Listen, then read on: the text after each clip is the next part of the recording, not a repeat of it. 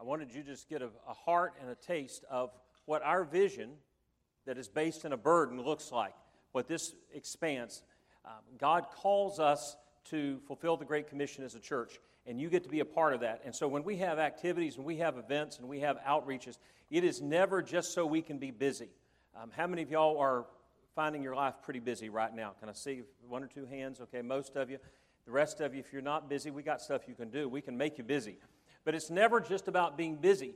It's never about just, well, we need to have this event because somebody else has this event. It is purposeful in its intention. And every one of our ministries, you'll hear from our, our other pastors next Sunday as they share about what they will be doing, what has taken place. And I want you to see that. I want you to understand that because this moves us into what we're going to see next in the story of Nehemiah. And that is what begins with a burden and is transformed or focused into a vision. There must be preparation on our part. I want to very quickly show you some things from chapter 2 that speak to us about this as we think about a burden and a vision and now preparation. A burden says something needs to be done, something should be done. A vision says this is what could be done or this is what will be done because God wants it done. But then a, our preparation says let's get ready to do it.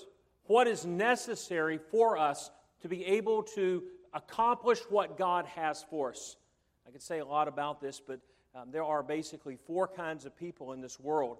There are the victims who are always focused on the past. This is what ha- this is why I can't do anything for God now. This is why I can't serve God now. This is they're always looking at somebody did something to me. Somebody said something to me. Somebody hurt me, and they never move out of the past. There are the satisfied, and they're always focused on the present. They're happy with the way things are. They're content. They've reached that level of apathy and they're just satisfied. They don't want to move forward. If Nehemiah was, at this, was this kind of a person, there would only be one chapter in the book of Nehemiah because he would hear about it and he would be satisfied. Hey, I've, I've got a good job. I'm thousands of miles away. What could I possibly do about that need? Um, what, what's in it for me? There's all sorts of reasons, but the, the satisfied are focused on the present. And then there's the dreamer. They're focused on the plan. It's always about, well, you know, they're planning, they're working. I've talked to people that have been preparing and planning. They have what we call paral- analysis paralysis. Their motto is ready, aim, aim, aim, aim, aim.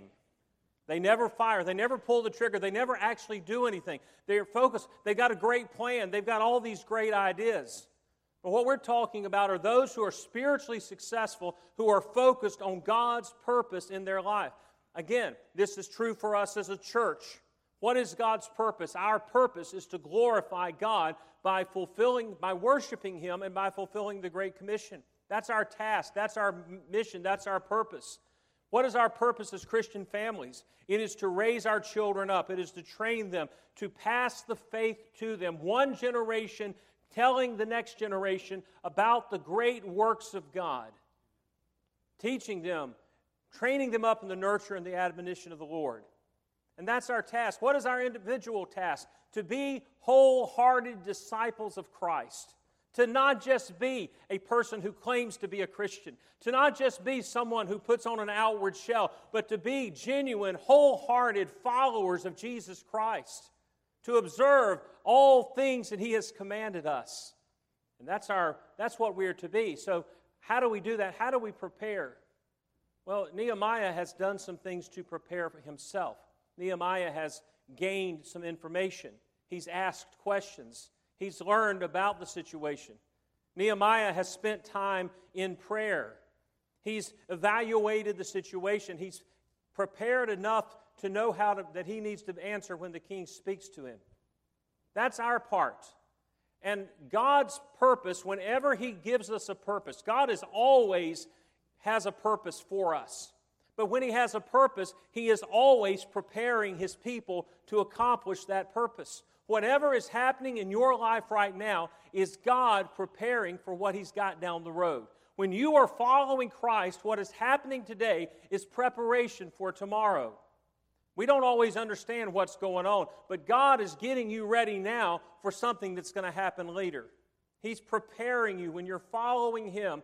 This is prologue for the future. This is what's going to take place.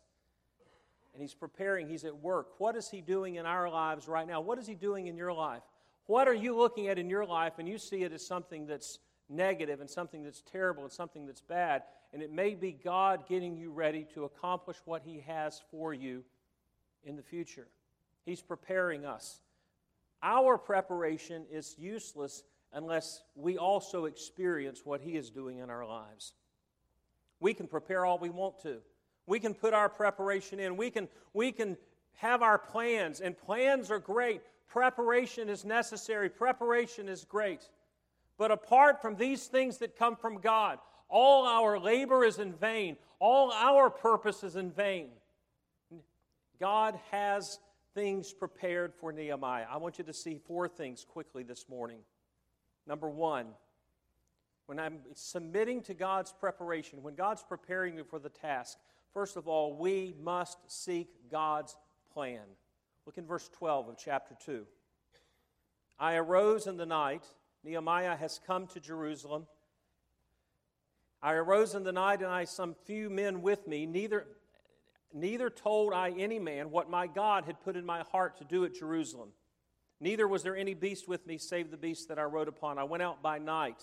And he rides around the city of Jerusalem. Do you catch that phrase in that verse? This was not Nehemiah's great strategy. This was not Nehemiah's plan. This was what God had put in Nehemiah's heart. He said, God had put in my heart to do at Jerusalem. This is God's plan. This is God's task. That's what we seek after. When we have a vision for uh, our burden, this is the burden. This is what needs to be done. This is the vision. This is what I see being done. There needs to be the preparation. You see, the burden is feeling the heart of God. God cares about people. God cares about these needs. God cares about the message of the gospel going into all the world. God cares about Himself receiving glory. And he's, we receive that burden in our hearts. A vision is finding God's mind about the situation. What does God think? What is God's thoughts on this? But then preparation is experiencing the Spirit of God preparing us for the situation, the task. We've got to have His work in us, and He gives us the plan. We must seek God's plan for our task, for whatever it is that God has burdened us about. Whatever He has set in our heart to accomplish, we need His plan for it. Very often we have our ideas. Have any of you ever experienced God doing something different than you had it all planned out? Have you ever prayed for something and God answered the prayer in a completely different way? God didn't get it wrong. God had the, that was His plan. And a God given vision with a God given vision, only a God given plan will work. I'm afraid that many of us, we see what we want to see done and we go about it our way. Do you remember the time that David needed to move the Ark of the Covenant? They needed to move the Ark of the Covenant, and the, the law said, God said, I want four of the Levi, I want the Levites to carry this. And what did they do? They said, Well, the most effective way is to put it on a cart. And so they put it on a cart. The Bible tells what the consequences of that was. Do you remember when the priest, when Aaron's sons came before God and they said, We're going to offer fire? They offered strange fire before God. They were trying to do God's work their way. And anytime we do God's work done God's way will never lack God's supply. But God's work done man's way will always lack God's supply. The plan, seek God's plan. We need the wisdom. God may give us a burden for that lost neighbor that lives across the street. And we have a vision of seeing them come to trust in Christ. And God begins to work in our heart to prepare us. How will that happen? How will God use me to help that person come to faith in Christ? And we don't know how to do it, and God will put us, God will give us the plan, God will give us the steps, He will impress upon us, He will show us the way. Whatever we need, He will supply. James chapter 1, verse 5. If any of you lack wisdom, let him ask of God. Many people say, I can't do what God wants me to do. I don't, I'm not, I don't know how to go about it. Ask of God. If any man lack wisdom, let him ask of God. How many of you lack wisdom this morning in some area of your life? You could use some wisdom from God. If you lack wisdom, let him ask of God. who gives to all men liberally, generously, and he upbraideth not. God doesn't shame us for coming to him and asking for wisdom. He doesn't say, Well, you big dummy, you should have known what to do. He gives wisdom generously. You need a lot of wisdom? God's got plenty of it. God will give you the wisdom. Isaiah chapter 30 and verse 21 Your ears will hear a word behind you saying, This is the way, walk ye in it. We always want that flashlight guidance. We want to see all the way down the way. We want to see how it's going to turn out, and God often gives us candle guidance, one step at a time. You take one step and you see the next step. But God, I want to see the whole path. I want to see all the way to the end. God says, I'll show you just enough. You obey this step, and I'll show you the next step. You take the next step. We come to Red Sea moments in our lives. Well, we want Red Sea moments, and God gives us Jordan moments. At the Red Sea, you remember what happened? The people came to the side of the Red Sea. They're cornered between Pharaoh and his army and the sea on the other side. And God says to Moses, Moses, I want you to lift up your rod over your head. And when you do, the water's going to part. And when the waters part, you'll see a path, a road in between. And then you step in and you go. And we come to situations in our life, and isn't that exactly what we want? We want God to show us everything. Here's how it is God, I'll do whatever you want me to do, but just make the way plain. And we take that, we, we, step, we take a step after God's already parted the waters. Years later, they come to the River Jordan. And they come to the water, and the water's flowing.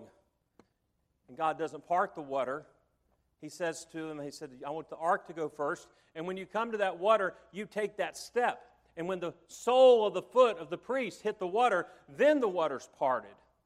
And in my life, I keep praying for Red Sea moments, and God keeps bringing me to Jordan moments. Why? Because He has the path for us to follow.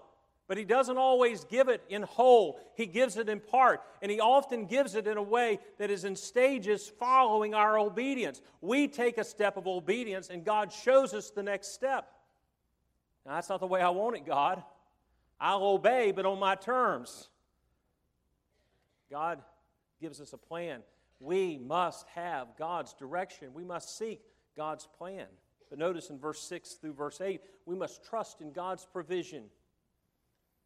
The king said to me, the queen also sitting by him, For how long shall thy journey be, and when will you return? So it pleased the king to send me, and I set him a time. So then in verse 7, he asked the king for letters to be given to the governors beyond the river, that they may convey me over till I come to Judah. He's going to travel through their lands, and he has to have permission.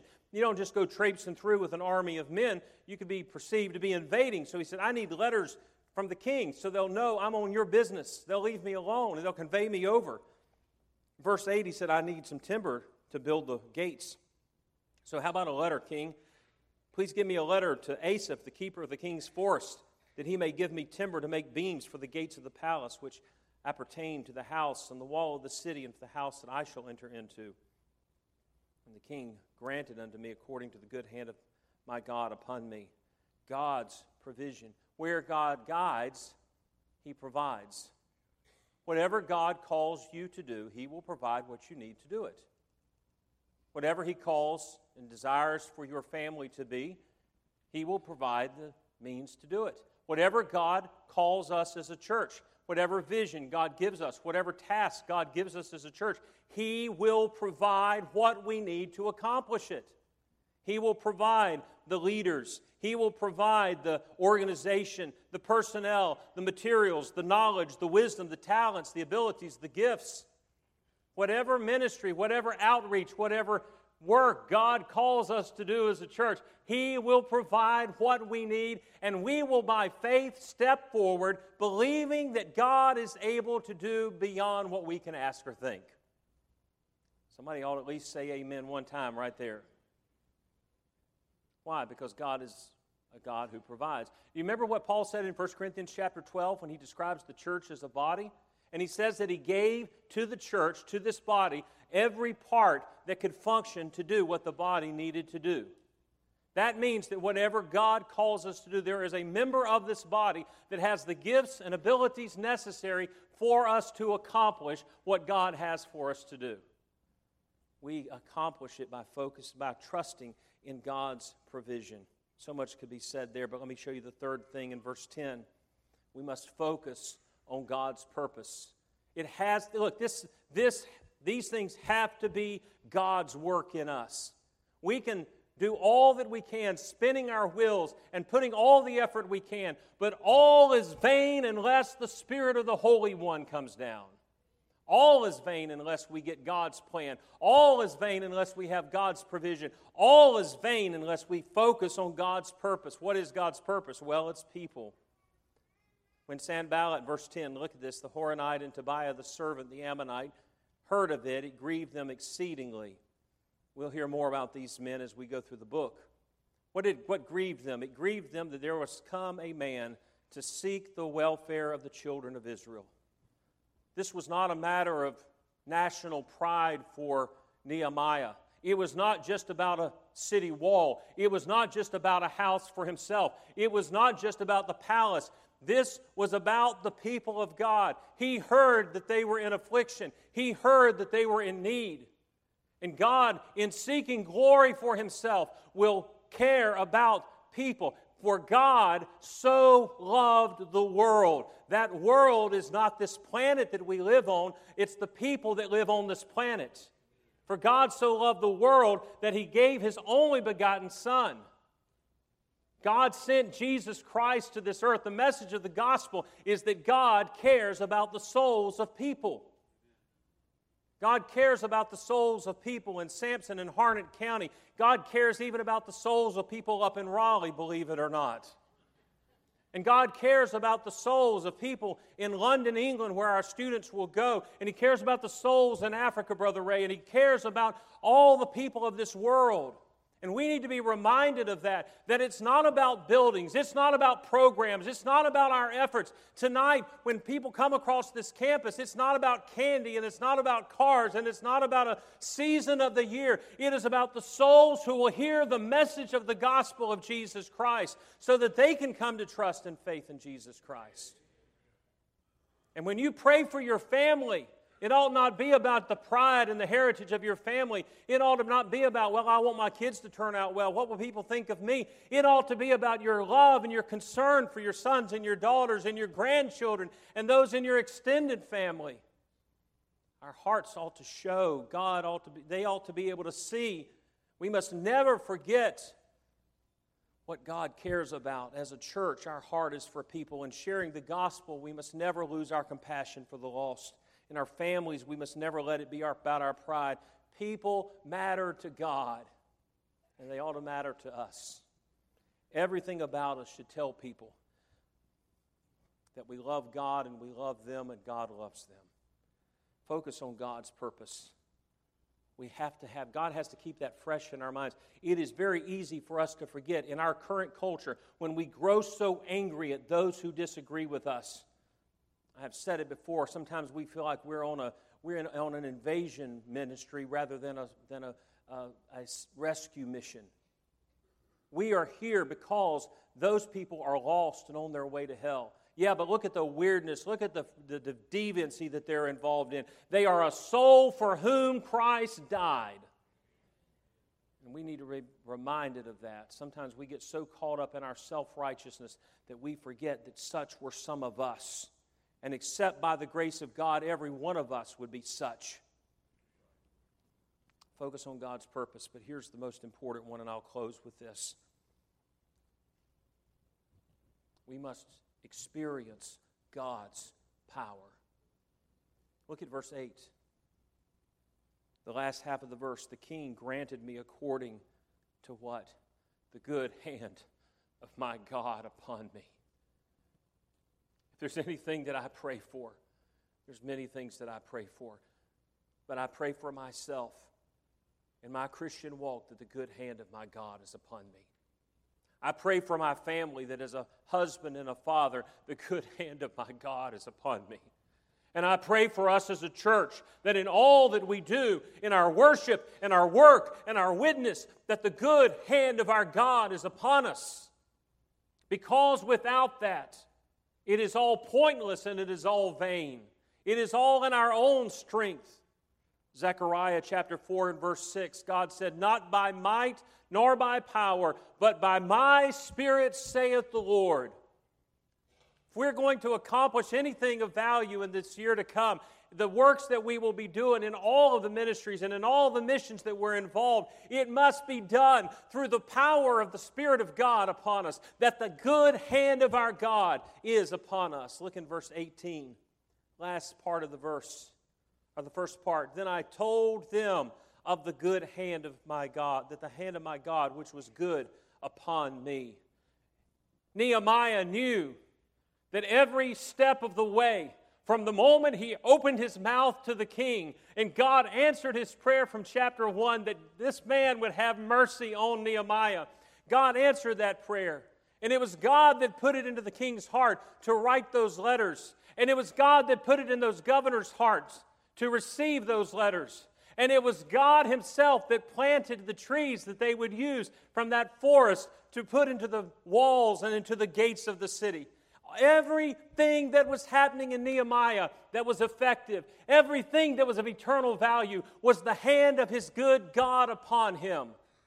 And everything that will happen in our lives that is of any value and any purpose and any success at all must be by the power of God and the work of the Spirit of God in us. If I'm going to walk with Christ as a Christian, it must be by the work of the Spirit in me. Jesus said, Without me, you can do nothing.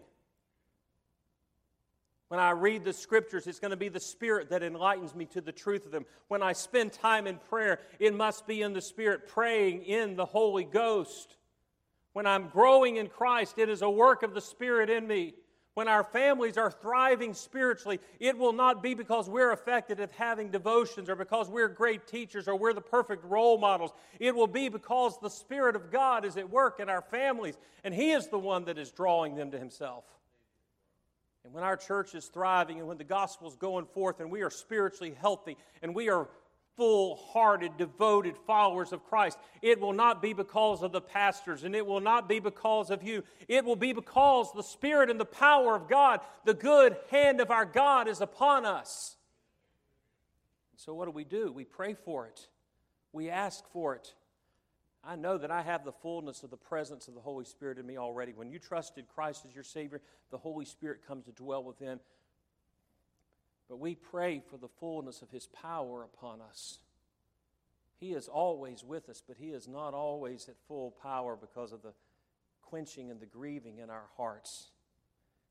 George MacDonald said, And whatever man does without God, he must fail miserably or succeed even more miserably. We cannot do it without Him. What did Jesus say to His disciples in Acts chapter 1 when He said, Here's your mission, here's your burden, here's your task? He said, You shall receive power after that the Holy Ghost has come upon you. We are not prepared for the vision or even ready to be prepared until we have sought and received the power of the Spirit of God in what we do. Will you seek Him? Are you praying, Lord, fill me with your Spirit? Lord, fill me with your power, not so I'll feel a tingle up and down my spine, but so that I will be empowered for the task that He has given me. I need God not just when I preach. I need the good hand of my God upon me every single day, every moment of every single day of my life, and so do you.